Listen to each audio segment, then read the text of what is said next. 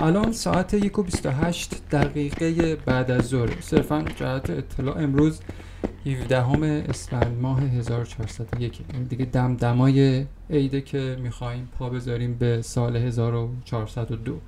الان روبروی لپتاپم نشستم و دارم مینویسم. نوشتن چی؟ نوشتن همین چیزایی که الان دارین میشنوین دیگه. یه حرفایی هست که گاهی آدم تو سرش هی چرخ میخوره ولی هیچ وقت فرصتش رو پیدا نمیکنه که دربارش صحبت کنه. حرفای خیلی ساده‌ای هم هستا، یعنی خیلی گذرا از ذهن آدم میگذره ولی چون بسترش فراهم نیست متاسفانه یه جورایی تو کاسه سر آدم میماسه این حرفا.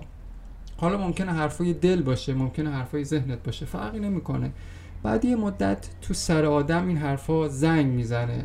همین چند دقیقه پیش داشتم قسمت هشتم سریال The Last of Us رو نگاه میکردم که فضاش ایجاد شد تا بشینم از یکی از همین دغدغه هام حرف بزنم. ببخشید دوستان، این دارن ساخت و ساز میکنن کنار خونمون دیگه، این سر صدا هام هست. دوست دارم که پادکستم طبیعی باشه. حالا اگر شد یه آهنگی تو پس زمینه میذارم تا یه ذره این صدا محو بشه.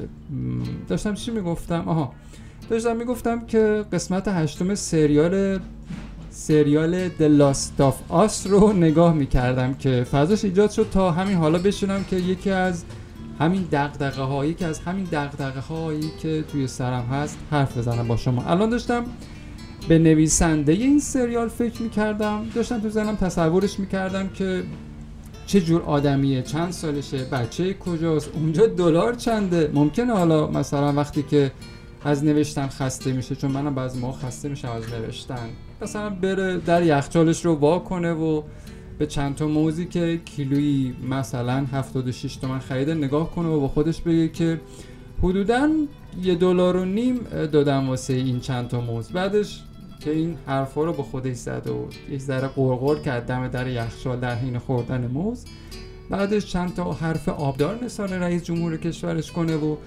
بعدش بشینه دوباره پای لپتاپش و بنویسه.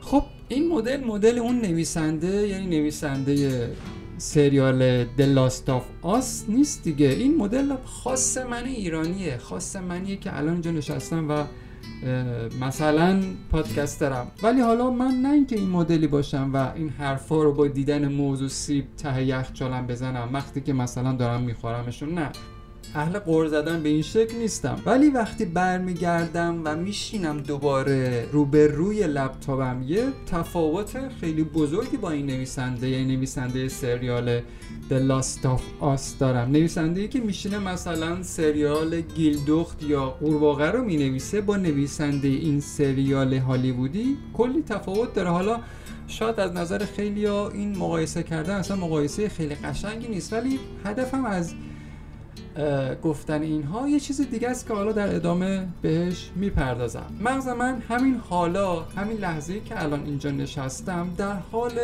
صرف انرژی برای هضم قیمت بالای میوه تو بازاره. مثلا موز کیلویی هشتاد تومن. خب حالا باز خوب من گیاهخوارم و دغدغه خرید گوشت و مرغ و تخم مرغ و ماهی و نون و برنج و شیر و ماست و دوغ و اینجور چیزا رو ندارم، ولی با این حال اون انرژی که باید صرف نوشتن بشه، صرف آفرینش خلاق بشه، یعنی یک متن خلاق، یک پادکست خلاق بشه، صاف میره هزینه میشه واسه چی؟ واسه گره‌گشایی. گره‌گشایی مسائلی که عمدش مربوط به شکم و معده است. این قصه یک نویسنده یا کسی که داره برای یه پادکست قلم میزنه و تفاوتش با یه پادکستر مثلا تو یه کشور اروپایی یا آمریکایی. متاسفانه تو این کشور، تو کشور ما، به همین دلیل خیلی ساده که البته نظر شخصی منه، خلاقیت تومون مرده، خلاقیت رخت بربسته از وجود ما ایرانی‌ها. ما مردم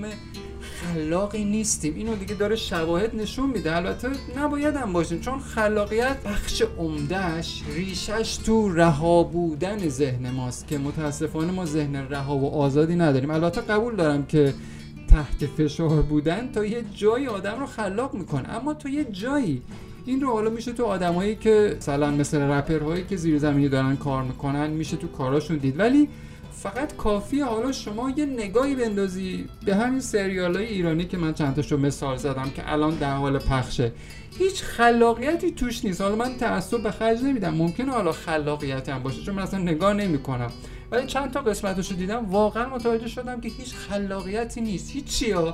البته طبیعی هم هست چون نویسنده ها و فیلمنامه نویسامون تحت فشارن، مغزاشون تحت فشاره، نه اینکه شکمشون گشنه باشه، نه من الان شکمم گشنه نیست و تو همین فشارهای اقتصادی به هر حال خوب میخورم، ولی واقعا نمیتونم آدم خلاقی باشم، یعنی حرف تازه‌ای بزنم. شما به همین صد تا اپیزودی که تو همین سه ساله اخیر تولید کردم اگه گوش کنید میفهمی که من خلاقیت خیلی به خرج ندادم، فقط نشستم اینجا و از نیازهای حرف میزنم که به صورت طبیعی در وجودم توی جامعه برآورده نشده. تو این وضعیت آشفته من نمیتونم متاسفانه از زوایای مختلف به دنیا و آدما و خودم نگاه کنم و حرف متفاوت و خلاقانه بزنم. وقتی مغز تحت فشار باشه، بیش از اندازه تحت فشار باشه، خلاقیت از یه در میره بیرون، از درهای دیگه رحم و مروت و انصاف و عدالت و مهربونی، این چیزیه که به هر حال تو جامعه ما میبینیم که متاسفانه این گزینه‌های اخلاقی توی زندگی ما وجود نداره. این قصه امروز ماست متاسفانه. ذهن خلاق دوستان گشوده است، ذهن خلاق لزوماً سالم نیست. خیلی از جنایتکارایی که تو طول تاریخ ما دیدیم و داشتیم و داریم ذهن خلاقی داشتن و دارن. یه زمانی بود که حالا سوار اتوبوس که می شدم یکی کارت نمی کشید، راننده از پشت فرمون می گفت، یا حتی یه زمانی بلند می شد، یعنی اتوبوس رو نگه می داشت می گفتش که آقا خانم فلانی توی کن آخر نشستی، توی کن جلو نشستی، کارتت رو بزن. خیلی شنیدم از آدمایی که توی اتوبوس بودن و در جواب راننده بهش میگفتن که آقا صد و بیست و سه هزار میلیارد یکی میدزده، کسی به اونایی چی نمیگه، تو الان داری میگی که من کارتم رو بزنم، این کارت حالا به کجا میخوره؟